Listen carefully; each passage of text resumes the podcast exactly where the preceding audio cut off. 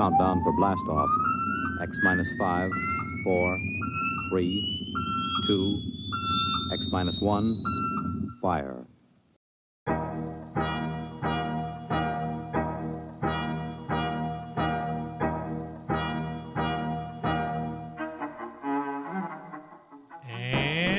Welcome to another episode of the Forgot My Dice podcast. I'm your host, Jonathan Edwards, and with me, of course, the accidental jump to my alien mothership, Mr. Robert Lundgren. How you doing?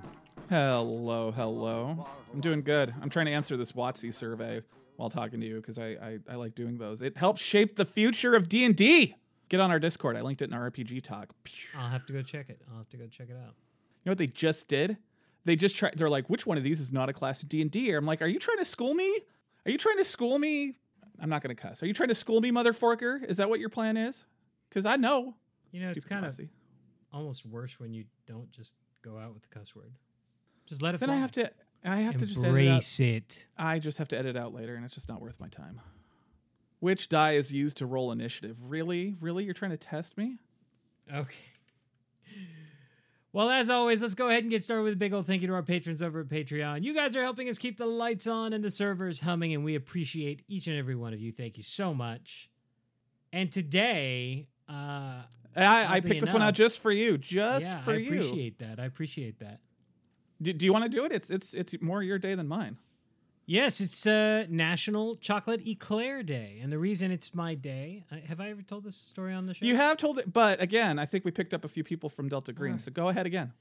Uh, the reason this is important to me is because uh, when my wife uh, was pregnant with my youngest, Amelia, uh, she ate nothing but eclairs. It was what she wanted. It was what she craved all the time. And one day we were sitting there talking. We'd we'd chosen the name Amelia for um, uh, quite early on in the process, but we hadn't settled on a middle name. And I made a joke and I said, "Well, the way you're eating, we should just call her Amelia Eclair." And then a couple days later, we were all sitting around. And I said, "You know what? I can't stop thinking about." Amelia Claire as a name. And my wife went, Oh my God, me too. And now she's Amelia Claire. There you go. So observe it with hashtag National Chocolate Eclair Day and go eat one. It's real easy. Done. I think that's going to be an easy thing to do. Uh, My wife used to take pictures of uh, Amelia surrounded by eclairs. And then she started to get grabby, and that got really messy. So that came to a conclusion. oh, nice. That's life. That's it. We're we're done. There's no more announcements that I'm aware. of. Sorry, I was texting Lincoln. It's really weird when your kids start texting you. Yeah, it'll be weird when the boys do it. I'm kind of used to it out of my eldest, but yeah, when the younger ones start doing it, it's going to be strange. Yeah, when they're over at their their mom's house, uh, both of them text me from time to time. It's it, I don't know. It just never gets not weird to have your kids text you. I come from a time before texts, children. Let me tell you about folding a note and passing it in class. All right, it's time for us to get started with our off the shelf segment. This is, of course, our segment where we talk about all the wonderful things that we've had off of the shelves onto our, well, all manner of things from tabletops to uh, televisions, and of course, into our hearts. So, you want us to get started with the fan stuff? yeah, yeah, yeah. The, the the fans have been been quite talkative. Brendan, well, we'll start with Brendan because Brendan's a tad behind. Uh, he uh, he just Tisk, got tisk. to he just got to our episode where we watched Spy. I think I was what two up, two, three, three ago, two ago, two two ago, Two three ago. ago, three ago because we we had to skip Spectre because you suck. Yeah, yeah, yeah, yeah, yeah, yeah. That's. Uh, um, uh, so yeah, uh, that one I mentioned that I was gonna rent Heat. He's like, you should totally watch Heat. And I'm like, I've rented it and I've renewed it twice from the library, and I haven't watched it yet. Oh come on, because you got to get. I've got. I got my copy of uh, friggin' Shadow in the Cloud sitting here. Come on, Oh, it's on like Amazon now or something. get through the list, baby. Come on, let's watch Shadow in the Cloud. I've been dying to watch this thing. It looks like such trash. then I'm so watch excited. it. Then watch it. Don't wait for me. I've got so many movies on my list. But we have the chitty chat, and I love the chitty chat. The chitty chitty bang bang, chitty bang bang, chitty. Chitty. No, we don't have a chitty bang. chitty bang chitty bang, bang bang, chitty chitty bang bang. Oh, you pretty chitty bang bang, chitty chitty bang bang. We love you. That's your fault. That's Ian Fleming, by the way. I feel like I need a shower. Chitty chitty we depend. Oh my god, stop. Bang bang, chitty chitty bang bang. Are fine for You know friend this song a lot better than I do. I don't know why. That's one of the earworms that's lodged itself in my skull. Don't say chatty chatty. It'll it'll just start all over again. Um, All and I, so, so, I'm in hell. I'm in hell. It's still playing, to? Jonathan. It's still playing in my head. Okay, okay. He said Mortal Kombat was fun. So there you go. It's terrible, but it's fun. I think you have to be a fan of Mortal Kombat to get it more. The the, the beginning was excellent though. I, I I had a lot of fun with the beginning because it was at the, if the, they had made the whole movie like that, Yeah, like the beginning, yeah. it Oh really my been God. special. Yeah, it Like, legitimately. The, the the beginning is the, the first ten minutes of that movie is really just jaw droppingly better than it should be. and and instead they gave us the guy with the magic sweater. He watched that uh, documentary about Sasquatch I was talking about with the that's I actually need to watch that. Yeah, it's good. It's good. He liked it too. He gives it the thumbs up. So yeah, Send me a text to remind me, and I'll totally I'll totally watch that. Yeah, it, it's something you can you can definitely watch it while you're working. I mean, you kind of have to pay attention to what's. You, it's like if you listen to a podcast while you work, because like what's on the screen isn't terribly important. You can just sort of listen to it. Well, there's some there's some basically like data entry management stuff that I do in a database that that I like it's automatic it's all muscle memory at this point and so when i get to that part of my week i can i can put something on. Otherwise like i can totally watch things that i know. Like i can put on an episode of star trek or a movie that i know and it's it's fine because i know what to expect and i don't get sucked into the story but if i watch something i don't know i you know like my brain's like hey this is cool. Let's go watch this instead. Let's not do the workies. So i just don't even tempt brain because brain can't be trusted. Brain bad. Nice. And then he said Justice League Snyder Cut was riff tracks bad, which I disagree with, but I could see how someone felt that way because he uh, he he further commented that uh, he didn't think it improved much over the original. And if oh they re- man, I, I- maybe he needs to go back and watch the original again because, dear lord, I, I watched the original and then two days later I watched the Snyder cut and good lord, is that a, uh, well, I mean, it a wasn't huge improvement. it wasn't a high bar to be better. Not saying it was. Not saying it was, but it certainly clears it with with no with good effort. I, I disagree that it's riff tracks bad, but I uh, it's it's yeah. I, how about this? I the the Marvel movie that I think is probably the worst is Thor two. I think that's my least favorite one. And I'm like, which would I rather watch more, the Snyder Cut again and Thor 2? And I'm like, I think I'd rather watch the Snyder Cut, but I'm like, okay, so what's the next one down the list? And that's for me, it's Iron Man 2. It's like, which one would you rather watch, Iron Man 2 or the Snyder Cut? And I'm like, I think I'd rather watch Iron Man 2. so that's where it is in the hierarchy for me. It's the it's not the worst Marvel movie, but it's the second worst. On the plus side, uh, you know, Jennifer Lopez and Ben Affleck are dating again, so maybe we'll get Gigli too.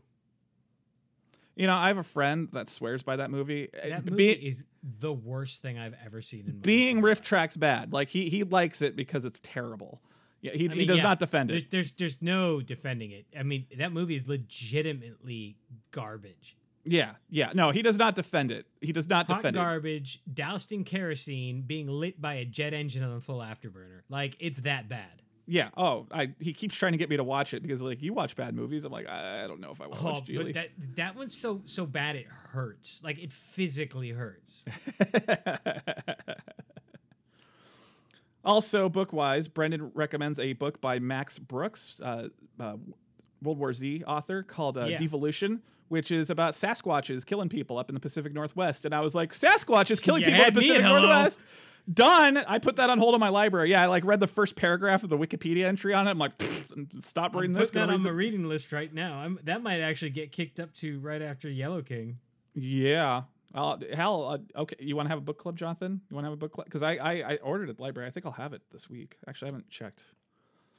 I haven't checked, but I've been really bad about reading books lately because I, I just haven't finished anything. I start and then I just get distracted with you know shiny stuff. Usually, usually playing with my train set. Yeah. Oh, oh, I've got it. We should start reading it. Not that I don't want you to read the yellow. You'll read the Yellow Queen qu- quick. It's a, it's So I'm allowed read. to I'm allowed to to bump past Yellow King or what? What are you telling me here? I really want you to read Yellow King, but no, it's fine. It's fine. Because of various vacations people are taking this summer, I think we're gonna have a couple of weeks off. So, or we might have the whole damn summer off, depending on if you're going on vacation too. I am. I'll be gone July 30th through August 5th. Oh, yep, there we go. Yeah, yeah. So the next session that we play will be the last one for three months. Yeah, Jesus, Jonathan, you're taking the exact time off that is the gap between Trevor's vacation and my vacation. Sorry, homie. Uh, all right. Well, we're gonna have two months off. Good times. I haven't traveled in two years, and I haven't seen my dad in two years. Hashtag priorities. Yeah, no, I'm not. I'm not. I'm just. We we just we just threaded the needle perfectly. It's it's amazing. We'll come back to it. We'll come. I know. I know. It's just it's frustrating. Uh, it when you lose momentum, it's it's hard, and I'm I'm worried. I want to actually use this damn book. Anyway, okay, we're way off topic. All right, I Devolution. put I put devolution on the list. So uh, yeah, I'm excited. And then uh, Ray finished the uh, Last Argument of Kings, which is the third book of Joe Abercrombie's First Law. And next up, he's going to listen to The Hunt for Red October, which he has never listened to before. Man, I you gotta let me know if that holds up because I have very fond memories of reading that book, but I also read it like 20 plus years ago. Yeah. I'm just wondering if the Cold War stuff holds up. You know what I mean? Yeah. I um, I don't think I ever read Hunt for Red October. I read Patriot oh, man, Games, and that was fantastic. Patriot Games is pretty good. The, the, the other one I really liked was Red Storm Rising, which actually never got made into a movie, and that's too bad because it would have been a hell of a war flick. yeah. No, it's about World War Three, but yeah. Hmm. Yeah, which uh, you know, for a few years there, it didn't look like it was going to happen, but it looks like it's back on. Woo! Go international politics. Yeah, everything that's old is new again. Yeah, man, it's really weird. It's really, really, really weird because when I was young, it was like you know the red, the, the the Red Scare, and and now it's like, hey, guess who's back? anyway, let's move on to happier things. What, what do you want to talk about, Jonathan? Where do you want to go on the list? Oh, oh, oh, Um, oh, oh! We're starting with video games. We're starting with video games. We're All right, starting all right. because you you have wronged me, sir. You have wronged me, and you owe me. You How owe have me. I wronged you? Okay, so I went and downloaded Spellbreak, and I made my damn account, and I logged into that game, and I was like, "Ooh, I, can I be Frost and Fire?" And he- you know what happens if you lob ice into fire spells in that game? They go out. There is no Frost and Fire spec. They are they There's are not? opposed. Oh, I no, thought you could mix everything. no, they are opposed. So I I figured that out, and I deleted it. I'm like, I'm done with this game. Wow. Yeah, there's no Frost and no Fire. I have been wrong. You're missing out. I'm having a lot of fun with that one. Yeah, yeah. So uh, yeah. Uh, whatever. I too have been playing the Spellbreak. Still having fun with it. well, good for you. You lied to me, sir. Uh, Lied. I don't play with the frost. It's not a thing I do. Did you see that you can ice skate around the level with it? Uh, I think you have to get some levels in it to do it because you, you unlock certain things as you play. Like I think Oh, actually yeah, have yeah. to. The longer you live, um, as you live, like you're you um, basically your power like escalates, and every few minutes, it uh, anybody who's still left alive goes up a level. yeah, I was doing pretty good. I, I was I was routinely among the last people. Uh, The best I did was fifth. I was pretty impressed with myself. I don't know if that was just dumb luck or what. I haven't won a match yet, but I've come in second. What else have you been playing? Uh, I've been playing with my virtual train set, which is still amusing. There you go. Yeah, trains and bridges and whatnot. I, I, I I'm kind of starting to peter out on it. I can tell. I'll have to put City Skylines away for six months and then drag it out again. When's Jurassic Park Evolution 2 coming out? Because that's like on my short list right now. Soon, TM. I don't know. They're they're. I think they're planning on releasing it to promote the new movie. I'm not sure when it's going to come out. It's it's soon. But they haven't had like a gameplay trailer. That all they've had is like you know cutscene. I think it's fair to say we know how to play. Yeah, yeah. They said they're gonna up the management part of it, but otherwise it'll be very s- familiar. Which That's okay. know, I've been playing their their zoo game, so I, I feel like I'm actually oddly ready to jump into it. You're probably overly ready. I, I would describe Jurassic Park Evolution One as a arcadey simulation game. That's about the It best is, way to. Do it. But it sure is fun. I, No, I I'm not saying it's not. I'm not saying it's not. I, I, I still haven't finished the the Doctor Wu stuff because I took a break from it to play with my train set. So I'll need to go back to Jurassic Park pretty soon. Yeah, it just says 2021. There's no specific date. So, Yeah, well, soon, TM. well, hashtag you've got my money. And then one last thing, Jonathan. Today was day 190 of my Nice. adventure. Yeah, yeah. you know, on the on the workout front, you know what I tried the other day? What'd you try the other day? Um, I I bought a stand up paddleboard and I took it out on the water. You bought it? Well, yeah, yeah. It's something I've wanted for quite some time. And uh, you know, I had a little bit of extra cash nuts, and dude. I had like two hundred dollars in Amazon credit from winning some Star Wars trivia contests. And so I was like, okay, you know, it's time. I'll get it. And you know how in all the videos it looks like everybody's having a great time and totally like stable and like they've been doing it for years? Yeah, I'm, I'm assuming there's some muscle memory involved with that one. Oh yeah, yeah. There's a ton. It was like I don't even know how to describe it. My whole body is sore. Hmm? Still, two days later, I'm, I'm. It's just like it's a full body workout. According to my watch, I burned like 950 calories in, in an hour. After 20 minutes, my core and my legs were trembling, and I had to do the rest on my knees. Like, I, it brought me to my knees in a very literal sense, and then I, I kneeled before Zod.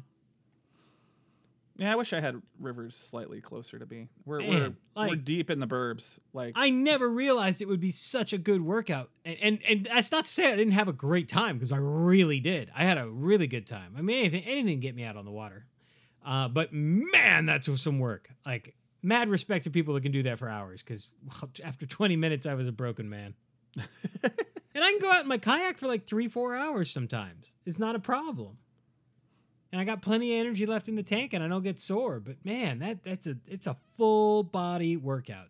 Like keeping yourself stable on that board. On the plus side, I did not eat it. I did not go into the water. nice. Very proud of that. You know, I was thinking I probably I, I got a bum knee. I probably couldn't do that. That would that, that would be sad. Yeah, it might be worth trying it one day just to see if it, if it bugs you. Just do do like 10 minutes on one. Trust me. Like that that's like I could definitely do kayaking though. I, I'm not opposed to the kayaking. Oh, kayaking's phenomenal. I mean, I like both sports, and I'll probably do both sports. But uh, oh my god, That thought got away from you. no! Somebody texted me a picture. This makes me terrified to take my kayak out anymore. Why? Is it a shark? No. It, it it's getting to be this hot in Texas. So I know that we're basically a radio show here, but uh, it's a picture of somebody's kayak on the back of the guy's pickup truck, and it's so hot that the kayak has lost structural integrity and has basically melted along the backside of the pickup truck down to the ground, like a gummy worm. yeah, seems correct. It gets like that in Texas. It's been like yeah, it's been. You know that that awful time of year in Texas where it's like there.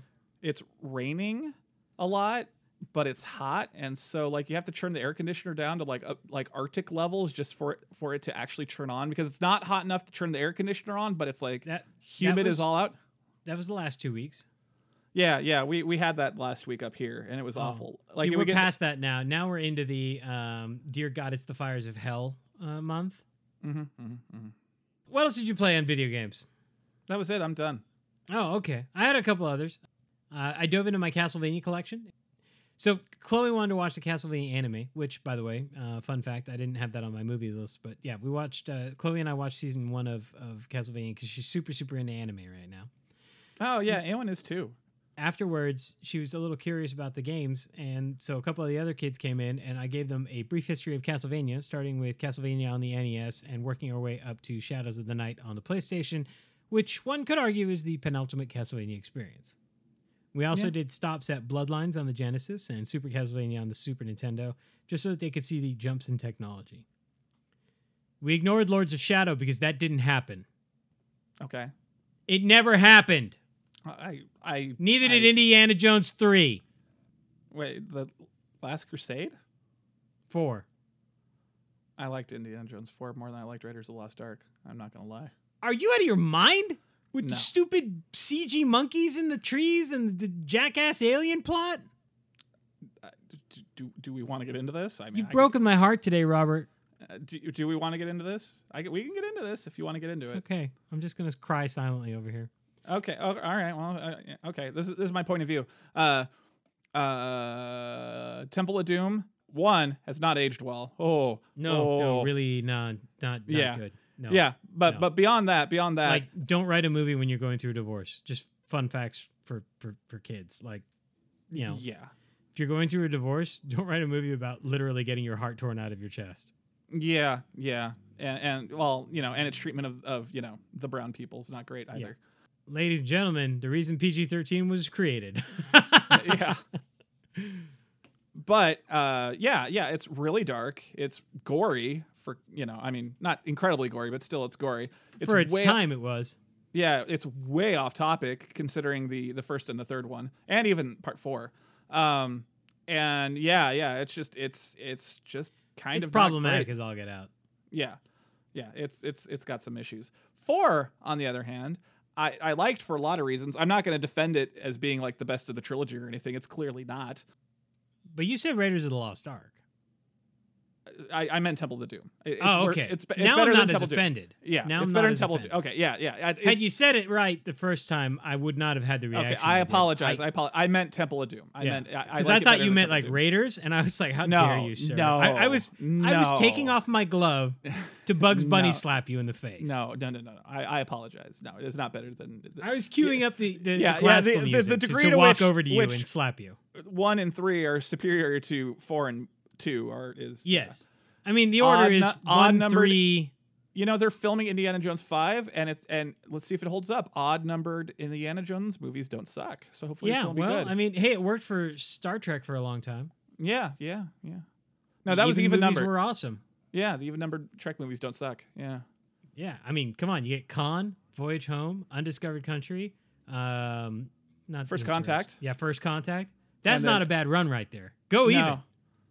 Yeah, and then they then they hit ten, and and yeah, That what there was a tenth Star Trek movie?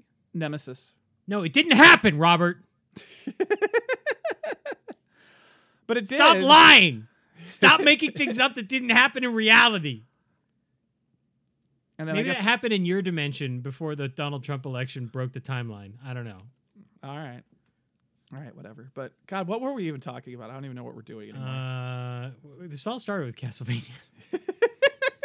when I said that, when I said the Lords of Shadow didn't happen. Uh, uh-huh, uh-huh. Not that I'm at all opinionated about my media, not even remotely. Um, I tried a new free to play game that I found. It's called Space Lords. Oddly enough, it was from the makers of Castlevania Lords of Shadow. Positive podcast, Jonathan. Are you- Positive podcast. Yeah. Okay, okay. You're not going to recommend it. We're moving on. Okay, I tried it. okay. I, I And moving on. Yeah. if you got, yeah. and then I, I tried out the the new Sniper Contracts 2, and I'm having a lot of fun with that. I mean, like, it's a goofy game.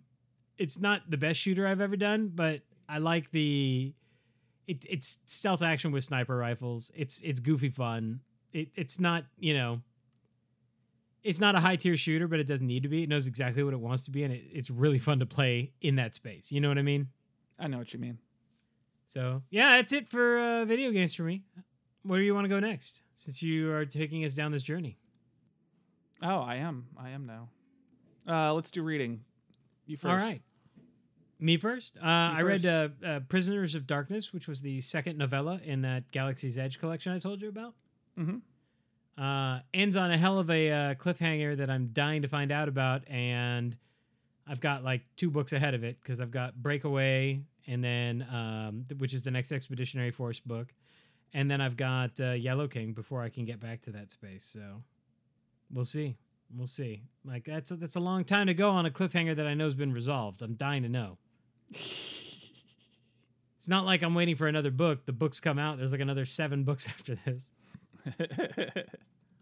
Um, and then other than that, uh, what else did I read? I read something other than instructions for board games. Um, oh, uh, I have started Breakaway, the new Expeditionary Force book. So yeah, yeah. I figured. I, I cracked the cover. I actually finished uh, Prisoners of Darkness um, this this morning, and then on my lunchtime reading break, I kicked up my feet and I read the first, uh, I think, two chapters Nice.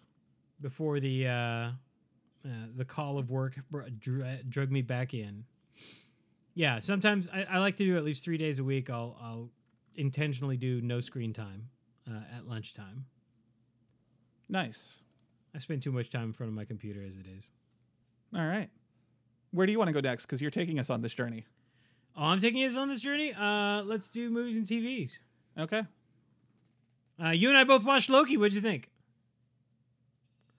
I like it. I like it because it's weird. it's very, very timey wimey. That first episode is great. And can I just say, like, way to take Thor 2 and make it totally pertinent. it's always kind of been pertinent. Once, once it, once again, Marvel taking a second swing at a subject that they know they they they didn't hit as well as they could have, and totally like rooting it in in feels. Like, way to go. Yeah, I'm I'm interested in going or where it's going, and I'm interested. The rumors are true that the the villain of the piece, the Loki. These are spoilers. Uh, supposedly, though, the other Loki in it is Lady Loki, based off of the the female Loki story arc that they did in the comics. That would be fascinating. because if you looked at Loki's uh, little form in the beginning of that, when they list his gender, it says fluid. Yes. Yes. So yeah, maybe he, uh, yeah, maybe it's the the lady version of him is causing the bad stuff from happening. And also, also in the myth, I, I, forget the exact details, but I know he he morphed into like a horse and then got knocked up and gave birth to the six legged horse that Odin rides. So that happened. It's unfortunate. Sometimes you just got to give birth to a six-legged horse. I know. It's a thing that happens, right? right. Yeah. Totally. Totally. Yeah, it happens. Yeah. Yeah. to the best of us. Yeah. All right, Jonathan. Well, I thought of you yesterday. Uh, my daughter's really into this show. Uh, it's on HBO Max. It's called Adam Ruins Everything, and it, the Oh, I host. need Adam, to. Yeah, I need to watch that. I hear. yeah, yeah, yeah. I just well, sent you something, by the way. okay, Somebody just sent me. okay. So, but uh, we watched an episode about Adam ruins school, and it talked about you know three topics in school that people uh, people routinely screw up, and one of them, Jonathan, was grammar, and it just made me think of your uh, your grammar stuff that you or you know your language stuff that sometimes you go off about, and uh, yeah, it was funny. They, they came up with a good word for the people who you know aggressively uh, you know correct people's grammar and stuff. They uh, they said we should call them gromandos, and I'm like, Ooh, I like it. I like that. That's got a ring to it. Yeah, yeah. I approve. I approve of this usage of, of bastardized English and uh, wish it to go forward. I too will use Gromando. Well, I see we both watched uh, some more Love, Death, and Robots. yeah, I, I think I watched two more. Um, I did too. uh, yeah, so Pop Squad, a little dark. Oh, oh my God. I had a hard time watching that one. yeah, That I one hurt. That one yeah. stung. That would Yeah, kick that- me square in the feels twice. yeah, that one wounded me so deep. I went and checked out the book that it's based off of just to read the story to see if it was as unrelentingly awful. And yes, Oh Yes, it God, is. man, that was a that. I mean, like, I mean, masterfully executed, without Mm. a doubt. But dear God, what a story! yeah, Definitely gets the, the the award for the darkest thing of the season so far. oh my gosh, yeah, yeah. And then what oh, was that- the other that's one that you that's that's the other that's the other thing I, I read. By the way, I forgot to do that. I read the Pop Squad, the story by here. I'm highlighting the name in my stuff. I don't know how to pronounce that. Paolo Bagigalupi? Yeah, I'll go with Is that. it Italian? I don't know. Bagigalupi sounds I would assume- It Or does. it could be Italian. Bagigalupi. Bajigalupi. Were, were there accents? No, I, I just I, I don't know. I copied it off. I mean, the first the first name is Paolo. Yeah. for sure. And I would bet it's Italian, and I bet it's Bagia, Bagigalupi, which is really kind of fun to say. There you go. Uh, the uh, the book is called Pump Six and Other Stories, and yeah, he uh, he tends to write stuff about biotech gone awry. So it's like Black Mirror, but with living stuff, not technology. Which Pump Six or uh, uh, the Pop Squad definitely biotech gone awry. yeah. And then did you? Uh, the next one was what? Snow in the desert yeah, I can't remember. I know I watched the Pop Squad. Maybe that's the only one I watched. about the dude named Snow. You know, everybody keeps talking to me about it because it's clearly based off of the Authority, and I don't remember it. So I, I don't think I watched so- it. All right. Yeah, I'm two ahead of you. I watched uh, Snow in the Desert and The Tall Grass, which was interesting. Snow in the Desert was particularly interesting. You know what I found odd? Okay, so Stephen King and his son wrote a novella or something which got turned into a Netflix movie, which we are going to watch because it's part of our series called In the Tall Grass. And I just assumed that this was another riff on it. But no, The Tall Grass is written by Joe Lansdale and it's completely different. The more you know. Na, na, na, na. I haven't watched a lot of TV. I need to get on it. We're going to do it tonight. That's the plan. The plan. We're going to watch The Heat tonight, I think. Or, or, or game night. I haven't decided which. We'll see what I'm feeling. Probably game night actually, because uh, they they've been doing a lot of hype for the D and D movie, and I, I want to see how those guys direct. Yeah, did you see the first set pictures come out? yeah, yeah. yeah. Hugh Mhm. Grant looking all Hugh Grant. He looks kind of roguey. I would assume that the bad guy would be a wizard, but no. Which, you know, interesting choice. Uh, the other thing I've been watching is called Dragon Quest: The Legend of Dai, which is a, a, a anime on uh, the Hulu's. And I didn't finish it, unfortunately, because our Hulu subscription ran out and we didn't turn it on again. But um, Yeah, it is the most anime anime I've ever seen. Like every bad trope about animes ever, you know, including people having long conversations in the middle of fights and then announcing their moves. Um, Because that always ends well. Yeah, and then people having like, you know, how the average anime person apparently has 50 gallons of blood shoved into their body somehow. Um, Eh, yeah, it's, a, it's a trick. yeah, Pocket yeah. dimension. Don't worry about Yeah. that. And then, you know, every character arch- archetype is there from the, you know, the loser sidekick to the overly, you know, the overly awesome hero to the dirty old man. It's just it's just all there. It's it's the most anime anime I've ever seen. Like I I, I was watching it with Aowen and, and I was like, God, this is the most anime anime I've ever seen. And she's at, at first she's like, What do you mean? And I, I went to like a list of tropes of animes and like I it was like we were just crossing this list off with like the first ten episodes. It was amazing. Maybe that's how they wrote it. Yeah, I wouldn't be surprised. Not not great, but it was fun. It All was right. fun. All right. Well, I, I watched one other thing. I watched um, uh, Without Remorse, the Tom Clancy movie. Mm, mm, the one with uh, Michael B. Jordan. Yes, that guy. Yeah, I would have called it Without Excitement. It would have been better. Oh, wow. It tries so hard to be like a military thriller, but it forgets the thriller component of it.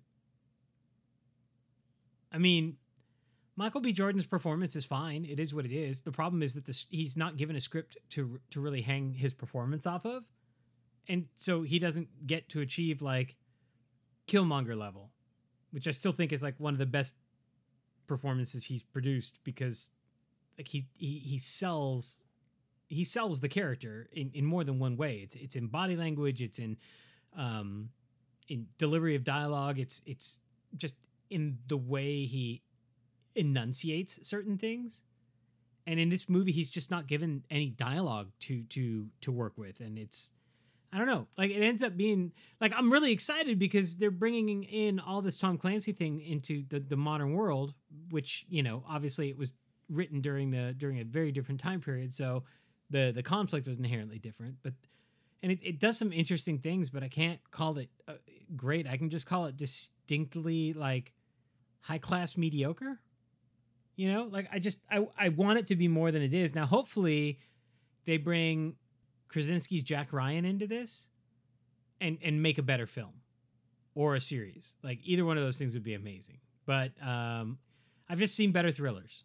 I've seen much better thrillers. It, and and the, the problem is not with direction or set design or or you know special effects or performances. That really it comes down to just it's a very poor, mediocre, boring script. All right, we'll tell you what. Let's close us out or close me out. First off, we played more Delta Green. Yes, we did. Yeah, I got myself my first kill. Mm, How was that for you? mm, ah, it was it was good. I found I I, I rarely kill characters. I kind of feel bad about it. And especially the one I killed, I liked. I liked that character a lot. But you know, you know, it's that's Cthulhu, man. Sometimes your story's just over. Yeah, isn't that the truth? Yeah, but our, our lovable mobster, Huey Milkshakes, he uh, he got impaled by clockwork automatons that shot spring-loaded knives out of their chests. Those things were vile. Yeah. Hey, just out of curiosity, what would have happened if I tried to cut the strings? Anything? no, nothing. No, I'm glad I gave up on that. Yeah, yeah. Yeah. Those strings are they're magic. To hell with the dice roller that night. Just saying. yeah, we got a new one. We got a new one. I saw that. I went and tried it. Yeah, and it, it rolled low. God bless it. Uh, yeah, yeah. That the Dice Maiden, Dice Maiden was not being nice to us, so we we have switched to what's this new one called? Uh, Dice Parser.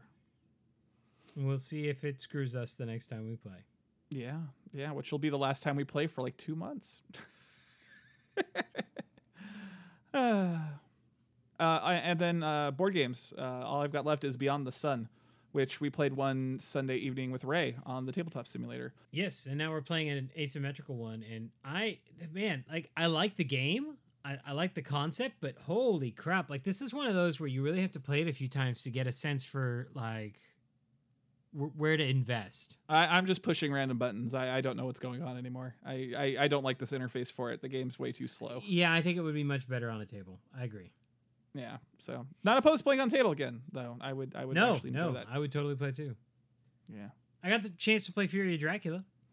Mm, yeah, yeah, yeah. I heard about that. Yeah, it was interesting. We tried the app and it, it wasn't as good as uh it wasn't as good as the tabletop sim. Or or well, I mean nothing's as good as playing it on the board. But uh, the app make Yeah. makes some crucial crucial decisions that work against Dracula specifically in in how it displays the map and how it displays information and um clicked on the wrong thing a couple times and there was no way to walk it back and yeah, it was just I don't know. The the app is just so so. I'd rather have the app than not if that's the only way I get to play Fury of Dracula. But that being said, if you get a chance to play it on Tabletop Simulator or even better in person, that's the way you enjoy that game. Word. Go on. I'm done. Finn. Um, well, you and I did play a little Welcome to. oh yeah, yeah, yeah. We need to get a new game going. they want to play something else. They want to play Seven Wonders or something. Oh, okay. Well, we can do that. I, too. I, I I'm assume totally somebody had started it. I, I, I'm, I'm, I'm just along for the ride, man. Like, you know, just invite me. I'll, pl- I'll, I'll click yes. Yeah, I was kind of the same way. Um, and then I've been playing a lot of Warp's Edge, which we'll be talking about later this uh, later this episode. And then I also uh, tried Hadrian's Wall, which I've been working through the rules on that to get ready for a deep dive. And yeah, that's uh, that's where I've been. I don't want to go too much into Hadrian's Wall or Warp's Edge because they're they're going to be deep dives, and we've talked about Fury of Dracula before, so and Welcome to. So yeah, there you go. Mm-hmm. Is that it? That's it. All right. Well, that brings us to the end of our first segment, which means it's time for a short break. And when we get back, it will be time for our Wisdom of Crowds. Do you have a tabletop, board game, miniature game, or RPG that you're going to release for retail? Or do you have an upcoming tabletop Kickstarter that you're about to launch? We would love to interview you for a future episode of the Forgot My Dice podcast. Send us an email to fmdpodcast2016 at gmail.com to schedule an interview.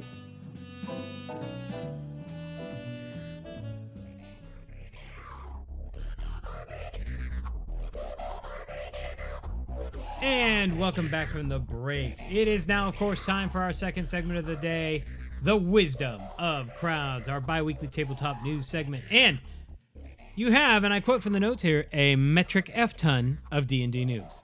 Yes, so I'm going to start somewhere else because All right. I, I, I I'm going to get the other out of the way, and then we'll we'll just keep on with D and D, keep on truck. All right, so Critical Role, their second campaign has officially ended, which is fascinating to me.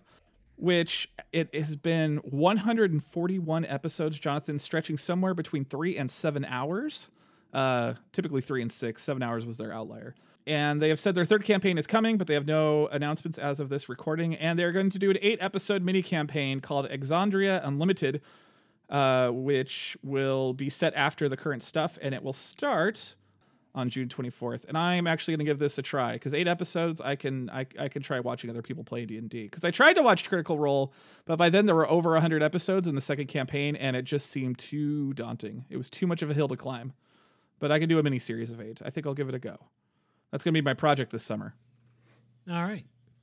Well, Blue Orange Games has come out with their fall 2021 release catalog. We've got uh, a game by Phil Walker Harding, and that is a um, two to four players, ages 10 and up.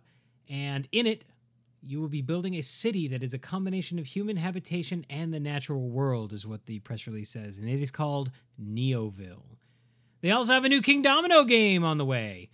Uh, this is going to be going back towards the original uh, Kingdomino model uh, with a couple different game modes in there, two to four players, eight and up. And it is, of course, from Bruno Cathala, and it is Kingdomino Origins. And finally, we've got by Frederick Guérard, and I'm sorry, I don't speak French. There's a lot of accents in that. Pretty sure I screwed that up. Uh, he's going to be releasing Bellum Magica, which is a game for two to five players, and it features an automatic resource growth mechanic. It's a strategy game. I'm looking at some pictures of it here, and it's absolutely stunning. It's got some gorgeous art. It looks really great. All right. Well, thus begins the metric F ton of D&D news. Wizards of the Coast has announced that they are taking control of D&D translation. Previous to this, uh, they would typically license out uh, their game to other third-party companies who would then make a translation and sell it in the market for which they have translated it for. I've heard the quality of those translations is uh, mixed at best. uh, I've heard some rather infamous stories about a, a, Korean company when they when they translate stuff into Korean. It's it's just awful from all accounts. But yes, so Wizards, uh, I think, is the first American role playing company to decide to tackle this on their own. Uh, they said that the first round is going to be for Latin America and Europe, and they are attempting to unify price, availability, and quality of the translations. So, oh, I found that interesting. So the little hobby just grows a little bit bigger, Jonathan. It's big enough that a company's taking it on by themselves, which is fascinating. Well, uh, Funko Games has announced a huge slate of Disney based products that they are going to be bringing to market. Um, and these are definitely aimed a little at the, a uh, little more at the younger audience here. So we've got a couple different things. We've got the Disney Mad Tea Party. Uh, that'll be a two to 10 player game. And uh, think uh, Animal Upon Animal. Uh, instead of stacking animals, you're at the Mad Hatter's party and you'll be stacking uh, cups up on top of a table. And it's a little plastic teacups and it looks really cool. There'll be Mickey and the Beanstalk based on the um, Mickey and the Beanstalk cartoon. And this will be uh, Minnie, Donald, and Goofy joining Mickey as they work together uh, to collect, uh, you know, food from the giant's table without getting caught. So um, it's really actually quite stunning if you go take a look at pictures of it. It's got this uh, 3D pop up in the box that gives the whole game a big 3D feel. It's a, a lot of table presence for a kids game. That's cool. Next up is Hidden Mickeys. And that is uh, um, has players three and up trying to find hidden Mickey mice um, with a couple different methods and you get to put these little markers uh, that are have Mickey on them all around your living room, through your house, through your yard, and then the kids get to go and play and uh, find them. Wow, it's just like going to Disneyland. yeah, exactly. and then finally, we've got Disney's Pixar Toy Story Talent Show, which is a uh, another bigger game, two to six players, and it's got uh, balancing, tossing, roping, and rolling, uh, and you're you're trying to basically earn prize tickets. So yeah, a little bit of a slate for younger players there. But if you're like me and you've got a younger one in the house, uh, the, these games can go a long way. I really like Animal Animals, the gift that keeps on giving. Yeah, true that. All right, Ray Winninger, I guess that's his last name, has teased on Twitter that there's more D and D content coming. Ray is the uh, this Ray, not classic Ray, is uh, he's the head of uh, the Dungeons and Dragons department. So yes, I would assume he knows.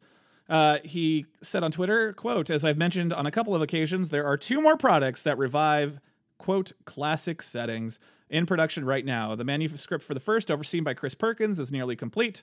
Work on the second, read by F. Wesley Schneider, with an assist from Ari Levitch, is just ramping up in earnest. Both are targeting a 2022 and are going to be in formats you've never seen before. And let me tell you, Jonathan, the formats you've never seen before is like giving all of the grognards and all that just such such frights. I they're like, oh, it's going to be magic cards, and you're going to have to. they're, they're just saying all this nonsense, and it's like, come on, guys, come grognards, on, yeah, come out with nonsense. Surely yeah. not. Yeah, that never happens. That never ever happens. Ten bucks says formats you've never seen before. It means it's going to be a weirdly shaped book. Just gonna. I'm. That's that's. that's where I'm going with that one. Or a new box. Well, no, but we've seen box sets before, so I don't know. I'm gonna go with weirdly shaped book. In addition to those two titles, we have two brand new D&D settings in early development as well as a return to a setting we've already covered. None of these are going to be magic settings. So, if it's a, a return to a setting that's not a magic setting, it means they're going to do another Forgotten Realms book, which huzzah. As I've mentioned in the dev blog, we develop more material than we publish, so it's possible one or more of the last three things won't reach production, but as right now, they're all looking great. So there you go. That is like the future, the 2022 and on of D&D. Well, I've got some D&D news too. Because guess what? The D&D uh, adventure system of games is getting a new uh, expansion. The Ghosts of Saltmarsh. Mmm, nice. Now, this does require one of the standalone D and D adventure games to play. Um, you have to use the heroes from that game, but this is a one to five player game. You can dive into an overarching campaign, or you can do the scenarios as little standalones. It incorporates monsters from all the previous adventure systems uh, via game tokens. Yeah, it just it expands it. So, of course, any of the core games are going to be needed, and those core games are going to be Castle Ravenloft, uh, Waterdeep Dungeon of the Mad Mage, Tomb of Annihilation, Wrath of Ashardalon, Legend of Drizzt, or Temple of Elemental Evil.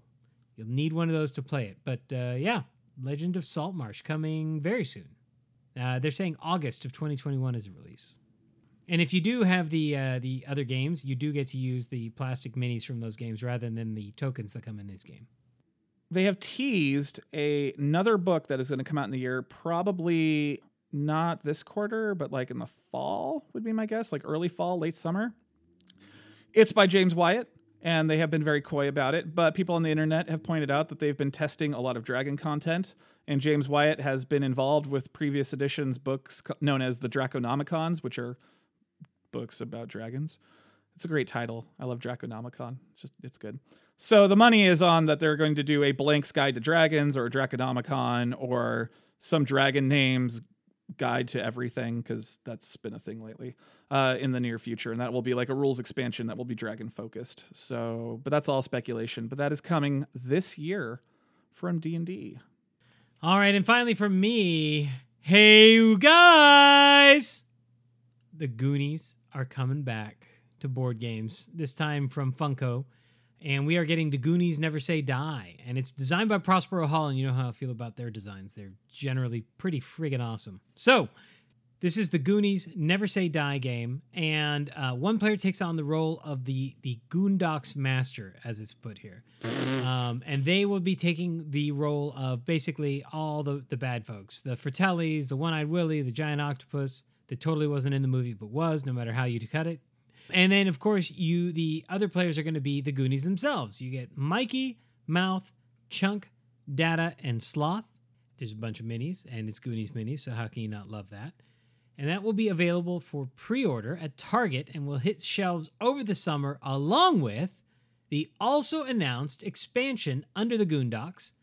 And Under the Goondocks adds three additional uh, characters it's the older characters, Steph, Brand, and Andy, as well as a new foe, Troy the Bully. So, um, there's even a little mini adventure in there. And uh, yeah, you can have all that this summer. So over the last two weeks, uh, Amazon accidentally uh, spoiled two new books coming out, and boy, have they spoiled them! They just embraced it and gave out a whole bunch of information. So the first book that they have spoiled is called it's an adventure called The Wild Beyond the Witchlight. It is a Feywild focused adventure, so think like fairy basically, where all the fairies come from, and you know the good and the bad. You know, because fairies can be scary. Holy God, some of the some of the legends. But it sounds very fairy tale inspired, and the back text says uh, has has a cute name on it. So let's just read this back text. Once every eight years, the fantastic Witchlight Carnival touches down on your world, bringing joy to one settlement after the next. Its owners, Mr. Witch and Mr. Light, know how to put on a good show. But there's more to this magical extravaganza than meets the eye. The carnival is a gateway to the fantastic Feywild domain, unlike anything found on the material plane. Time has not been kind to this realm, however. The dark days lie ahead unless someone can thwart the dastardly schemes of the Hourglass Coven. The Wild Beyond the Witchlight takes adventurers from the Witchlight Carnival to Pr- Prismeer, a Feywild domain of delight. This book comes with a poster map that shows the carnival on one side and Prismeer on the other. So, fun lore facts here. The Feywild is kind of considered the opposite of the Shadowfell, which are two alternate realities that are sort of adjacent to the D&D worlds, you know? Does that make sense? One's kind of dark and evil and one's kind of light and fairy, but they both have good and bad in them. They're just kind of reflections of each other. So in fourth edition, they moved the domains of Ravenloft into the Shadowfell, and those became the domains of uh, Dread, that were these places inside the Shadowfell. So it's interesting that now on its opposite side, we're going to have domains of delight inside the Feywild. So I don't know, maybe a lore connection there. I thought it was interesting. Okay, and then last, and this is the one I'm really excited about. In November, Curriculum of Chaos is coming out. This is a D&D setting based off of the University of Strixhaven from the Strixhaven Magic the Gathering set. Strixhaven is a magical university founded by elder dragons located on the plane of Arcavios. There are five colleges, each founded by a different dragon Prismari, Witherbloom, Silverquill, Lorehold, and Quandrix. I, I've been watching some lore videos on this. You got your standard D and D races in there, like dwarves and elves and humans and whatnot. But you also got some fun stuff like trolls, dryads, loxodons, and there's even a card that features a bear with a monocle. So they might have bear people. Jonathan, how cool would that be?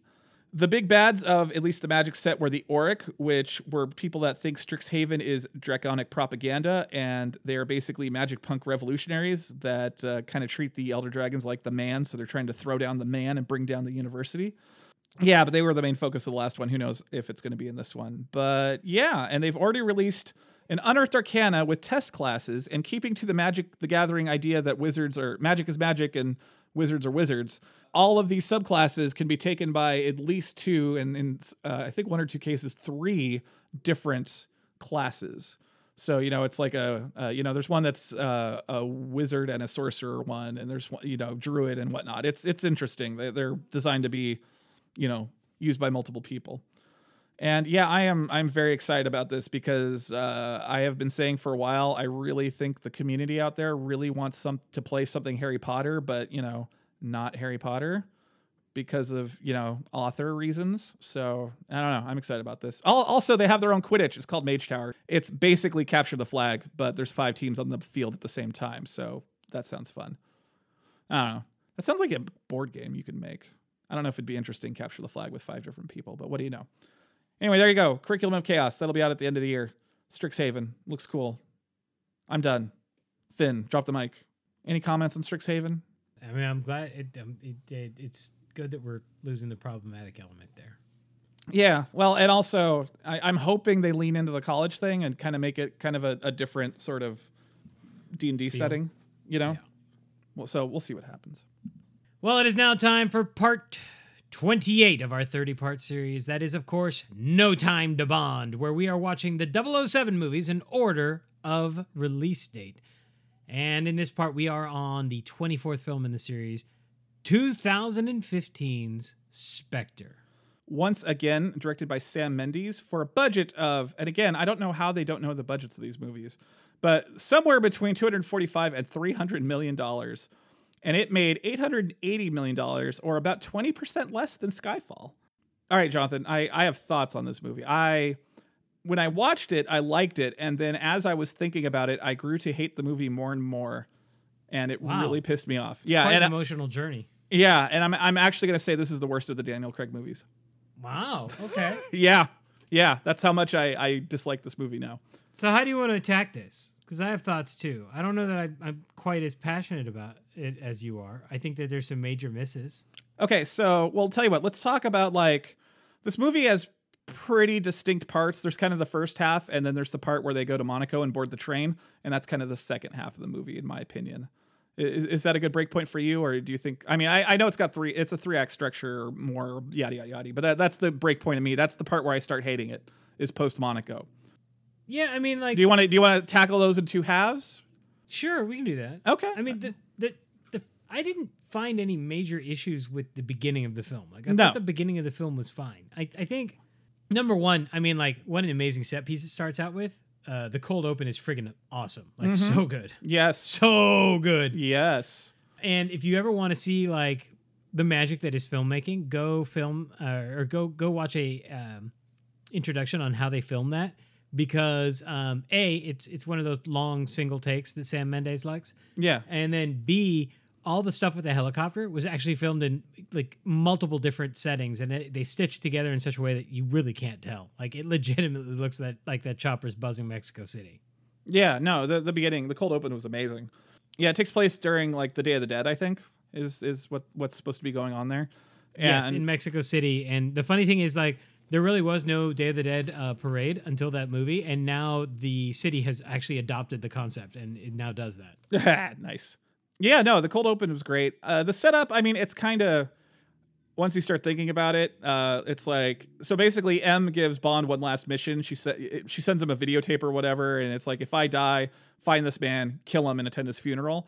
And it's like, M, why couldn't you, or Judi Dench, M, why couldn't you have you just said that when you were alive? I, I never got the sense of why this had to happen after she died. Like if it because was I think I think the setup was you know I'm I'm chasing this lead.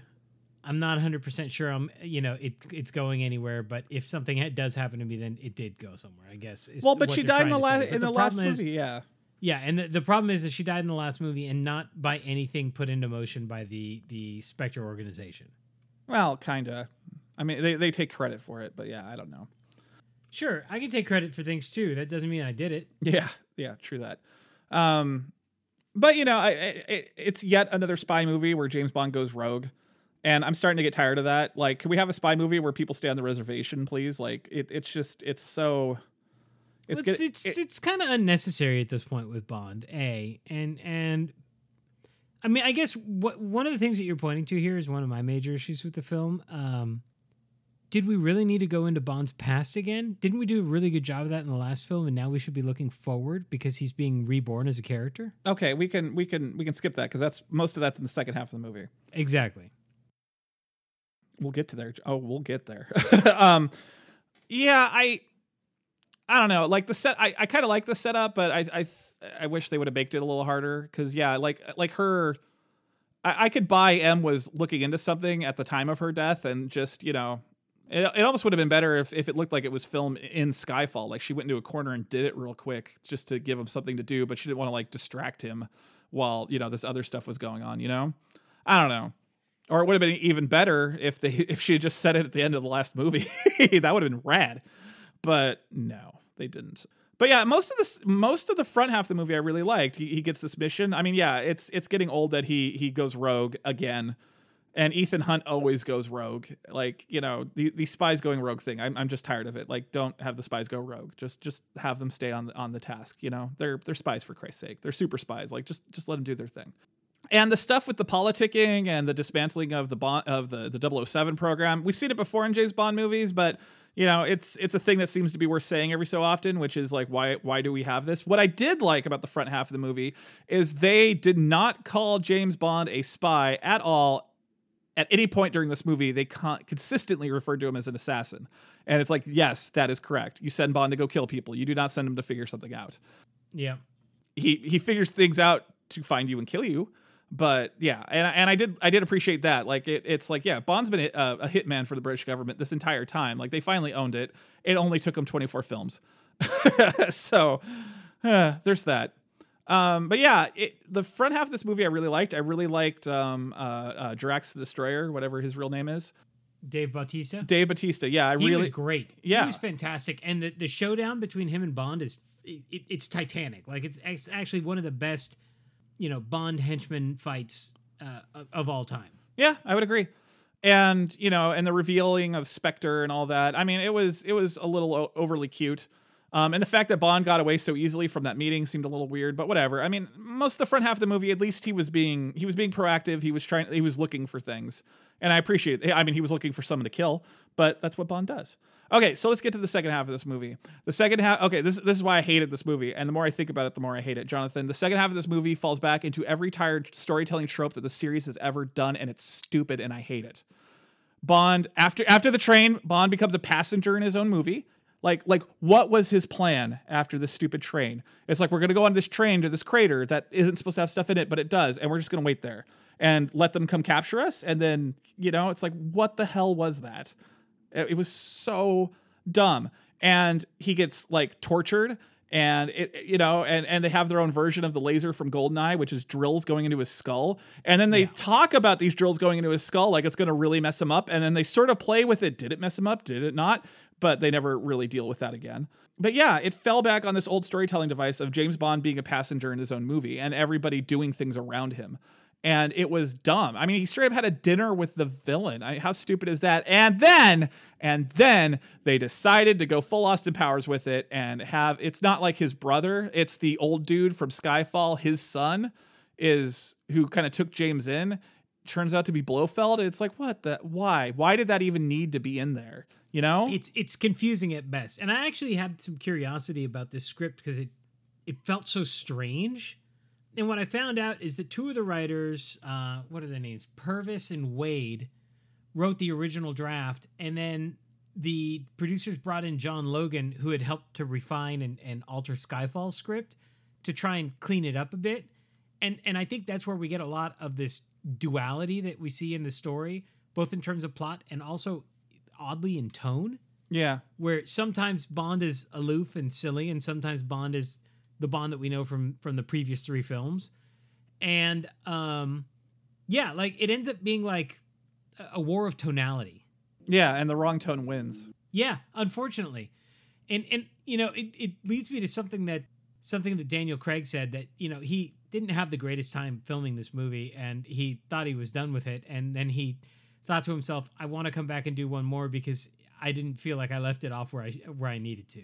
And you know what? That's a fair criticism because I don't feel like this movie leads leaves anything off where it needs to be, uh, in- including Blofeld, who should be really a, a downright interesting villain, but he's not in this movie. Yeah, he almost was, but yeah, just yeah, that sec- that So- last act is just so and, and the amazing exploding like like John or, or Bond shoots a valve and it blows up the entire base. Like what the hell was that? Yeah, that seems like a design flaw. They went to the uh, the the Empire School of Building there. yeah, the second that that half of the movie, like I I I just hated it. It it went back to all the problems that we've had since Connery. You know? Since Connery, we've had this problem of Bond being a passenger in his own films and just reacting to everything. And, you know, it made him seem dumb. Like, why were they waiting there? It made him seem dumb. You know, and if they had just changed one minor thing, which is they go to that crater and start poking around and then get captured, it would have ch- helped it a lot because at least he was doing something. Yeah. But yeah, ugh. The worst part about this movie is that there are some genuinely cool moments that feel wasted at the end of it because of the the the weak stuff that that doesn't hold up. And like the, the Mr. Hinx as a as a uh, henchman comes to mind. Like completely wasted at the end because he's wasted on a bad film and he could have been so much more. And then the the final final act where they have a a, a fight in the uh, Vauxhall Cross that's being demolished, and like Bond's searching, and then it becomes and then like he finds you know the kidnapped girl, and he's like, "Do you trust me?" And then jumps down a hole and lands in a net that just happens to be there, and then starts following arrows out of the building, and it's like, could you have not have shown Bond setting that up?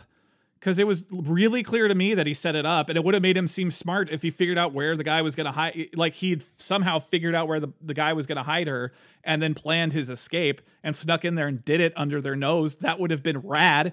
But no it just seems like luck because you can't you can't maybe it is luck. Maybe that net was there for other reasons. You don't know. It seems like he did it on purpose but uh, i don't know. Yeah, it, ultimately, I feel like this movie comes down to a fight between the weak script and the the excellent direction and and you know showmanship of the of the the crew and actors, right? And it's not even the weak And- script. Like it's just that last act. Like it completely fell apart, which is you know a problem in modern cinema. But yeah, like But it's more than just the last act. I mean, it's the setup of the last act too. yeah, And it's funny because when you watch it, you're you're you're watching some, you know, honestly, some film masters at work. Like Sam Mendes, the way he he shot this movie and the the way the set pieces work, and even like the tension of the uh, of the scene where he uh, goes to the meeting and is discovering just how large this organization is. Like there's some genuinely good moments in that tension.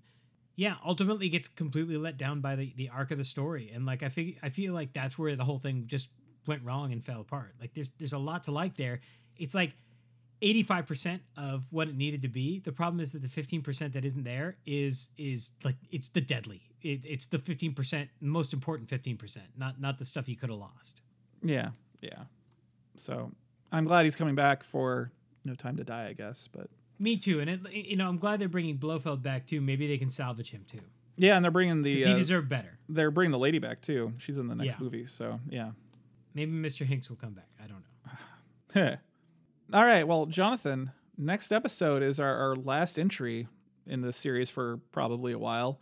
It's our last journey away from the regular Bond franchise. We are going to watch Eon Productions' The Rhythm section, which is one of the movies they started producing that's not Bond because they started slowing down the production of Bond movies because doing it every two years was probably murdering people. Uh, you know, obviously it was. It was obviously murdering them creatively What's it called again? the rhythm section. So this movie snuck out. I didn't hear about it. It got interesting reviews. I don't know. It's pro- it might be a dumpster fire. It might not, but it's what it, it's the thing. They were trying to make a new franchise that they could make in between Bond movies, and it, apparently it failed. But I, I didn't even hear about it, so I, I'm curious. We were watching this based purely on me being curious about it. It can't be that hard to get, dude. I got it at my library on DVD. On DVD. All right, well, that brings us to the end of part 28 of our series. And we've got one more film to go, and then we're going to go on hiatus for this and start our uh, exploration of the works of Stephen King while we wait for this last Bond film to come out, which w- should have been, well, it should have been a year ago at this point. Yeah. And now it's time for our year in the life segment, and this is an important one. This is where we get a chance to revisit something that unfortunately is is, is still with us and pertinent, and we need to continue this discussion. So, Forgot My Dice 89, Black Lives Matter. Yeah, that was the episode because we recorded episode 88 literally the night that George Floyd died. I remember reading about it after we got done recording, and we held off releasing that for over a month because it just didn't seem right to release it No, after everything no, that, that, was happened. the right choice. That was the right choice. Yeah. Yeah, and that, Yeah. that- like like we said earlier, this is a discussion that is still ongoing and needs to continue going. And you know, I think if anything, that the last year has shown us that the world still has a lot of growing up to do. So don't let the conversation die. Keep talking about it and keep marching us towards the the hopefully the, the happy ending that will happen. But we are not there yet. And and the news constantly reminds me of just how far we are from that I don't know what to say. just nothing to say. I mean, like, I don't know. Like I said, just keep the conversation going. That's that's all we can say about this. This don't let that be senseless and fade into obscurity because it, it needs to be it needs to be remembered and and as so many of these do and, and we need to keep the conversation going because the work's not done. Well, that brings us to the end of segment two of our show. We are going to take a quick break, and when we return, it will be time for us to deep dive Warp's Edge.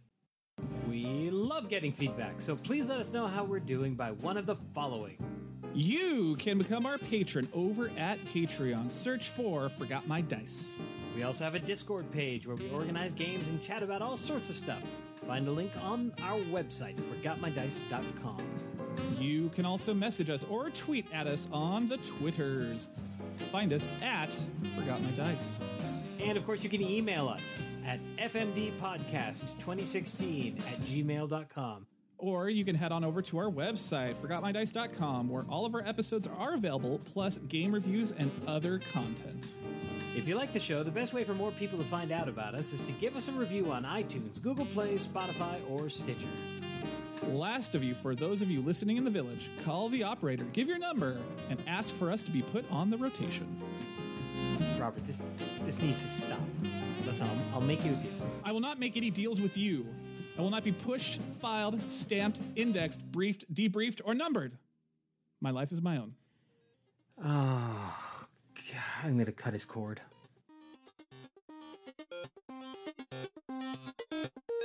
And welcome back from the break. It is now time for our deep dive. Warp's Edge.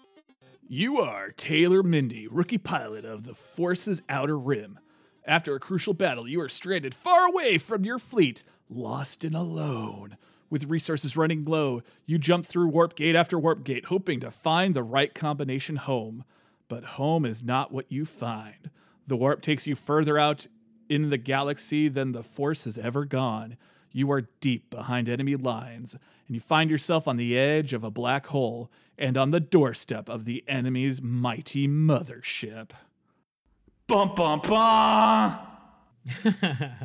so how does this game play? Because I couldn't. They didn't have like a synopsis in it of it in the copy. Okay, it's kind of it's kind of interesting. So instead of a deck building game, this is a bag building game, and that's because the vast majority of the actions that you take in this game are controlled by the tokens that you uh, generate, and you put those tokens into a bag, and you'll be taking five out at a time for a turn.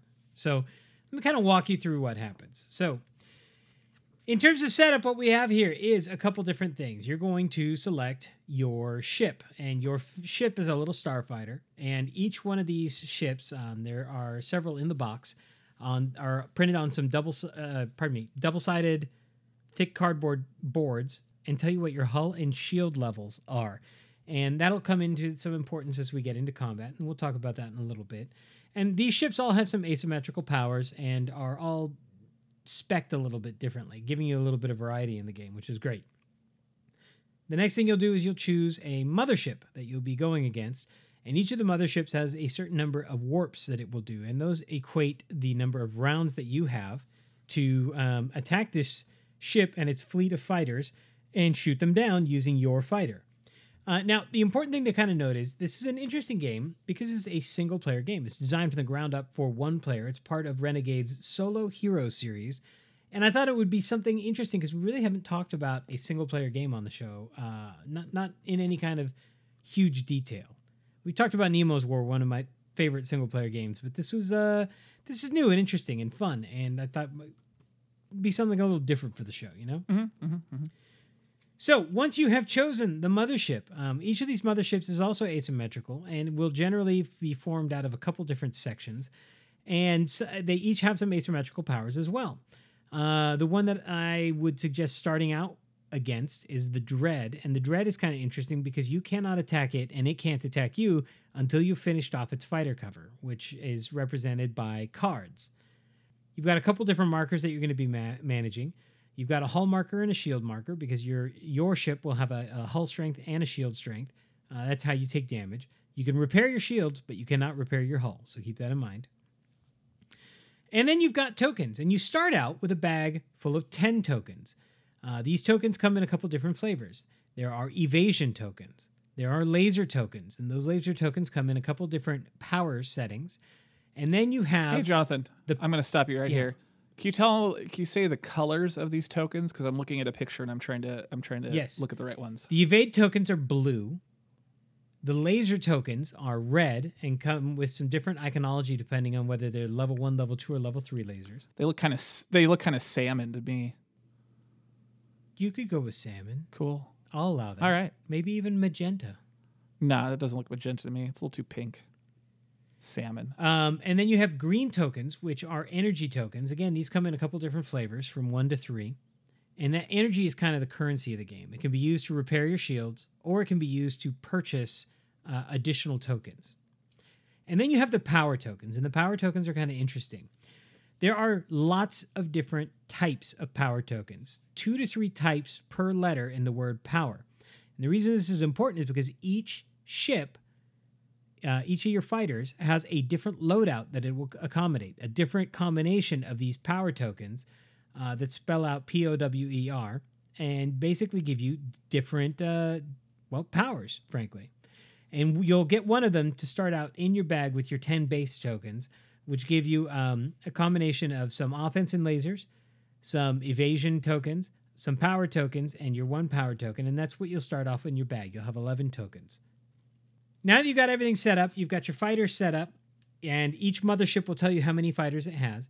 Fighters come in three different difficulties. Uh, there's red, orange, and yellow, and you'll have a different number of those.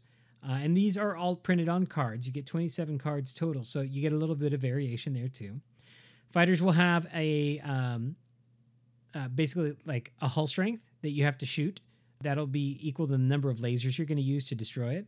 It will have an evasion rate, which is equal to the number of evasion tokens that you have to throw at it to successfully evade it.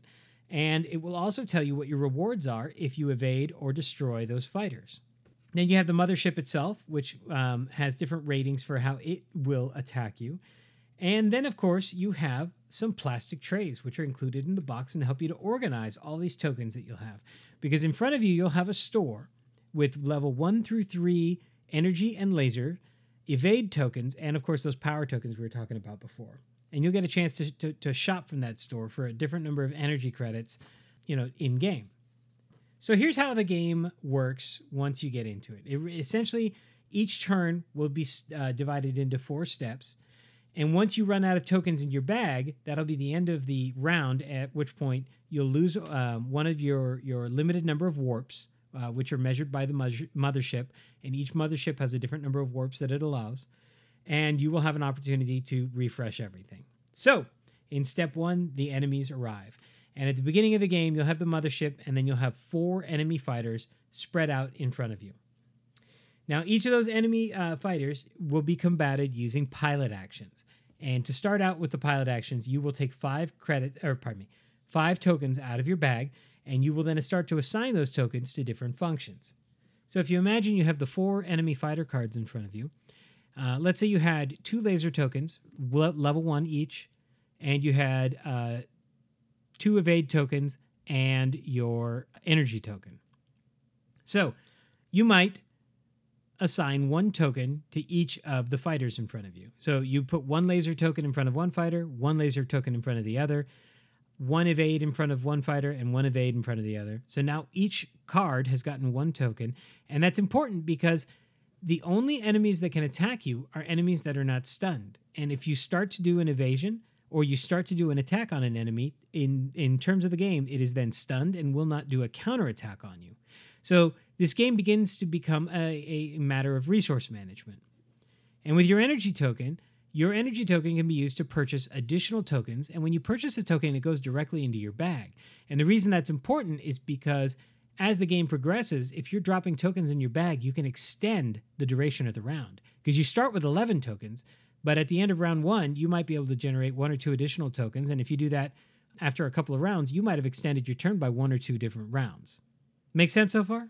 Yeah. Question: the uh, the warp that you're talking about. Uh, looking at the dread here, is that the the four little things on the upper left hand corner that has some sort of thi- Yes. Okay. Yes. Uh, Just think of that more of a round counter with a fancy Okay. Just just making sure that's what it was.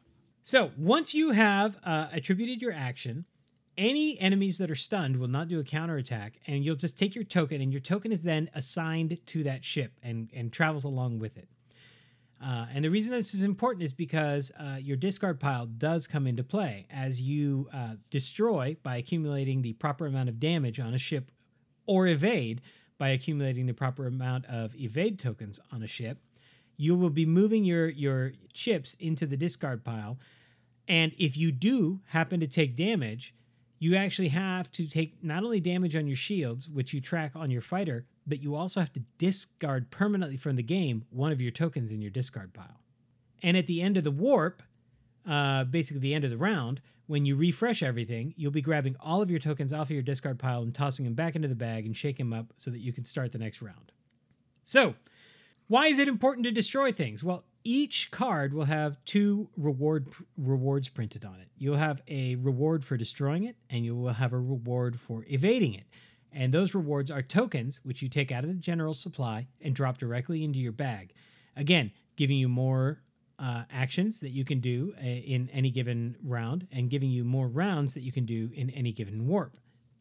After you've assigned all your actions, uh, you will have the opportunity to um, remedy any enemy attacks. And if the enemy attacks you, you'll see at the bottom of the enemy cards there are uh, icons letting you know how much damage it will do to you. And then you render that damage on your shields, discarding any tokens that are appropriate. And if your shields go down, then you have to render that damage on your hull. And if you run out of hull damage, well, then kaboom. And kaboom can mean a couple different things depending on the fighter. Finally, you'll do the pilot plans uh, section of the game, which is where you shake your bag, grab five additional tokens, and get ready to do the the next round. And that's it. That's that's the the, the core gameplay loop. Now the power tokens are kind of interesting because when they come out, they do all kinds of interesting things, uh, and there's all kinds of iconography to let you know what those are. Uh, I'll give you some examples. The Warhammer is a uh, power token. It represents the W on the power chart and you choose one enemy, and this token immediately destroys that enemy, no matter how much life they have. But other enemies cannot be stunned by lasers this, this turn. So you can't just use it whenever it comes out, because if you use it at the wrong time, you might end up taking a lot of damage because the other enemies, even though they're accumulating damage, won't have that stunned that we talked about. So this brings us to another thing that you can do. All of the different fighters have a, a uh, one or more hold section, which is an area where you can hold a token over to the next round. Um, and so maybe the that Warhammer icon is not something that you want to use on this given round. So you put that in your hold bin and then you hold on to that. It's basically a pocket icon that you can bring in in an, in an alternate round later on. Does that all make sense? Yeah. So yeah, where this game really excels is is in the the customization because you've got all these different types of icons. You've got asymmetricality in the ships, asymmetricality in the uh, motherships, and then on top of it, every ship comes with its own loadout of different powers, and so you have to learn how all these powers interact with each other. And so the the core gameplay loop is you're basically um, assigning out damage. You're trying to destroy the fighters and destroy the mothership by doing uh, destruction and evasion, you're gaining uh, additional chips, which give you greater flexibility and longer turns, and you're trying to stretch that out long enough to do enough damage and destroy the mothership before you run out of rounds. Seems really easy. It's deceptive because yes, No, I, I could I could see that. No, I just like it because I was thinking, I was thinking for a game that you're playing by yourself, like having it be complicated is just one of those like it can work. It can work. Like Nemo's War is a really good example of a complicated game uh, th- that that is single player. But what I do like about this is a the variation that's con- uh, controlled in the box or contained in the box, and b the fact that the um, uh, the game is simple and it's simple and quick to set up. And one of the greatest things that it does is it's got all these plastic trays inside of the game to make setup very easy and tidy. And more importantly, those trays directly make it uh, make it easy to execute on the the store stuff. So it's it's fantastic. Like it's really well thought out, not just from a gameplay perspective, but also from the perspective of management. Because those little tokens can get they can get kind of fidgety if you don't have a good management system. yeah yeah. No, I like it. I dig it. I dig it. All right, Jonathan. So how's the rule book? So the rule book is pretty darn straightforward, but it is lacking uh, a little bit. And let me explain where it's lacking. So the rules as laid out are very straightforward. It's easy to read. It's easy to get into. Super super easy to uh, to to learn the game. The problem with the rule book is that the uh, gameplay sequence, and and to be fair, it is shortcutted on the um, fighter card, so keep that in mind.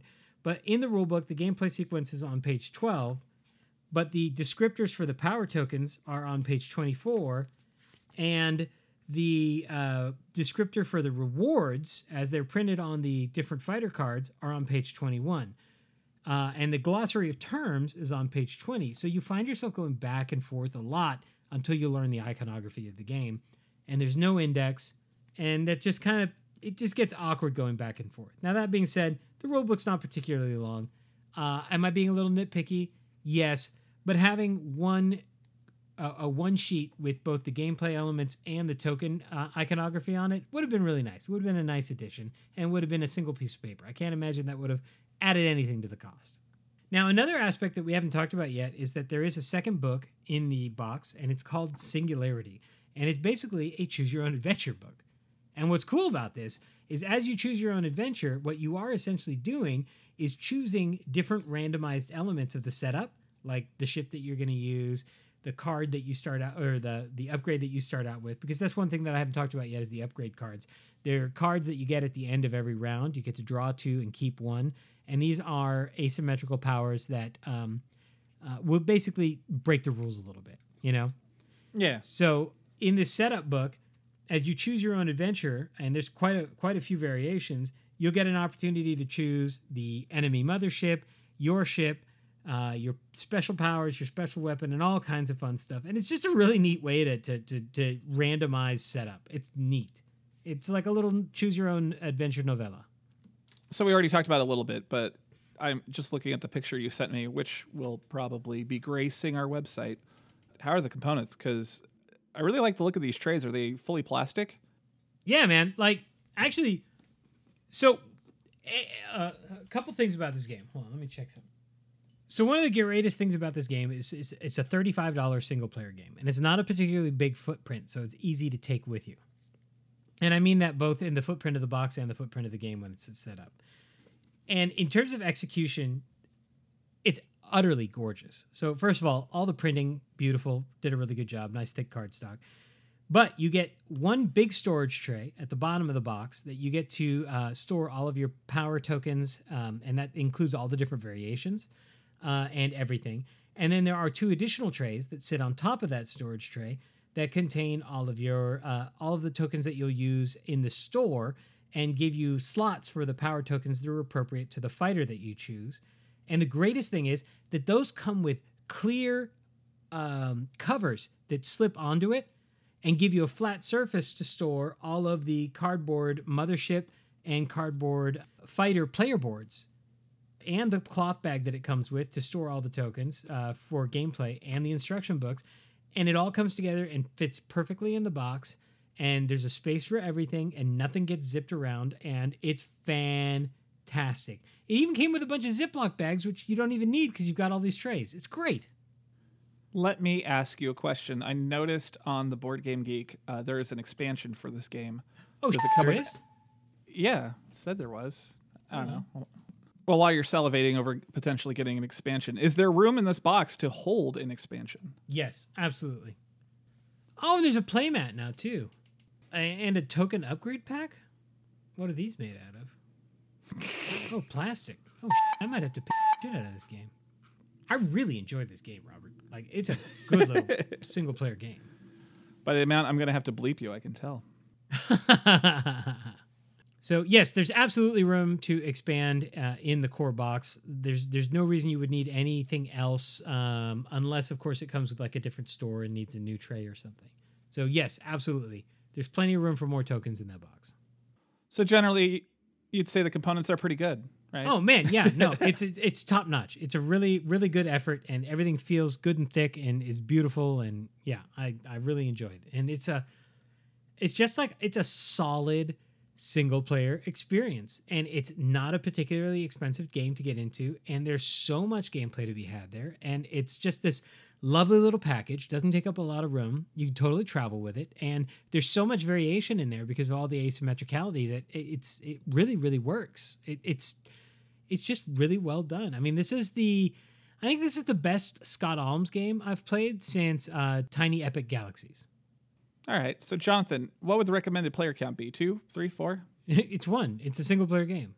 Mm, it's a solo game it's part of the solo hero I, series I, I can't keep the joke up. It's just the question I ask.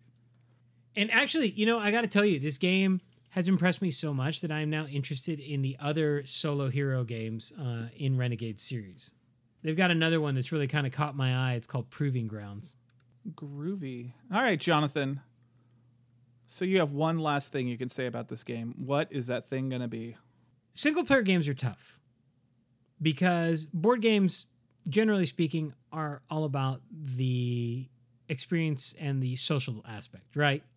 Yes. So inherently, if I want to play a single player game, chances are I'm probably going to play pick up a video game because my experience with solo play generally is that it's a tacked on mode that, that just kind of works, but not really, right? I mean, Yeah. how many times have I said that in our reviews that the the player count should be this? There's a single player mode, but it's not 100%, right? It's a, there's always a compromise.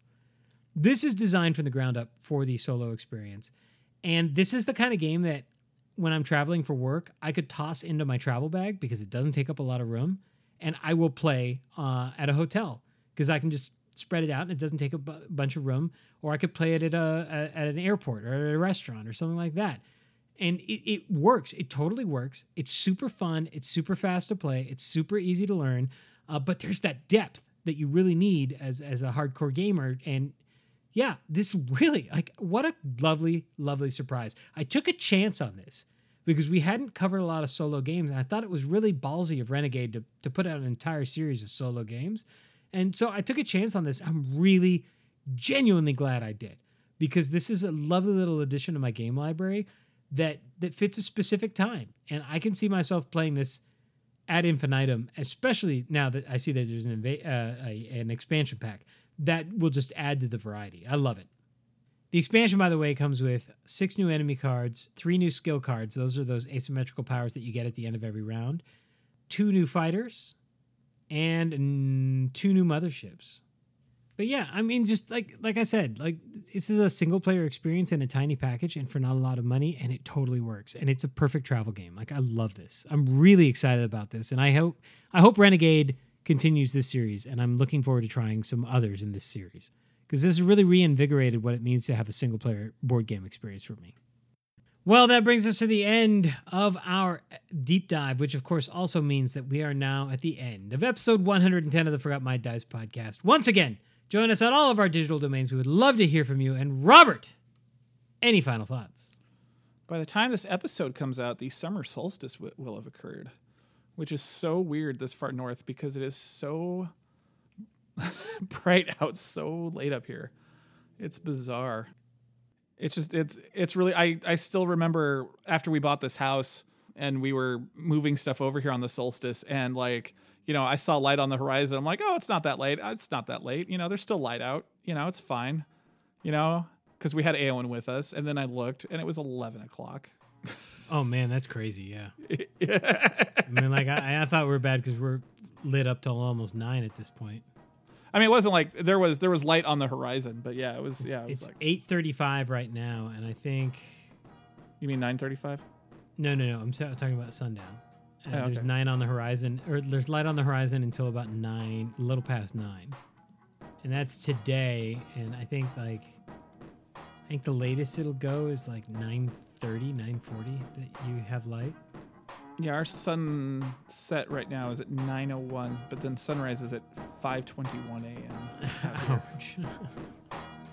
All right. Well, um, with that, sir, there's only one left thing, one last thing left to do, and that is Robert. Be excellent to one another and party on. Party on, Jonathan.